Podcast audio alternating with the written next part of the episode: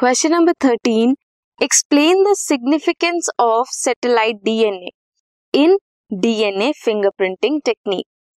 Satellite DNA do not code for any protein, code नहीं करता, but large portion of human genome बनाता है। कैसे? Satellite DNA high degree of polymorphism show करता है in their sequences. That polymorphism is the basis of DNA fingerprinting. आप body के किसी भी टिश्यू से डीएनए ले लो, वो same degree of polymorphism show करता है and make it useful as an identification tool in forensic application. Polymorphisms are transferred from parents to children.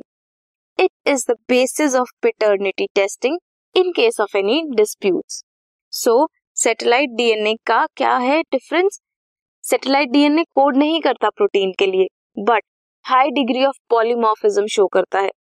जो polymorphism है, वो parent to children carry होता है, inherit होता है।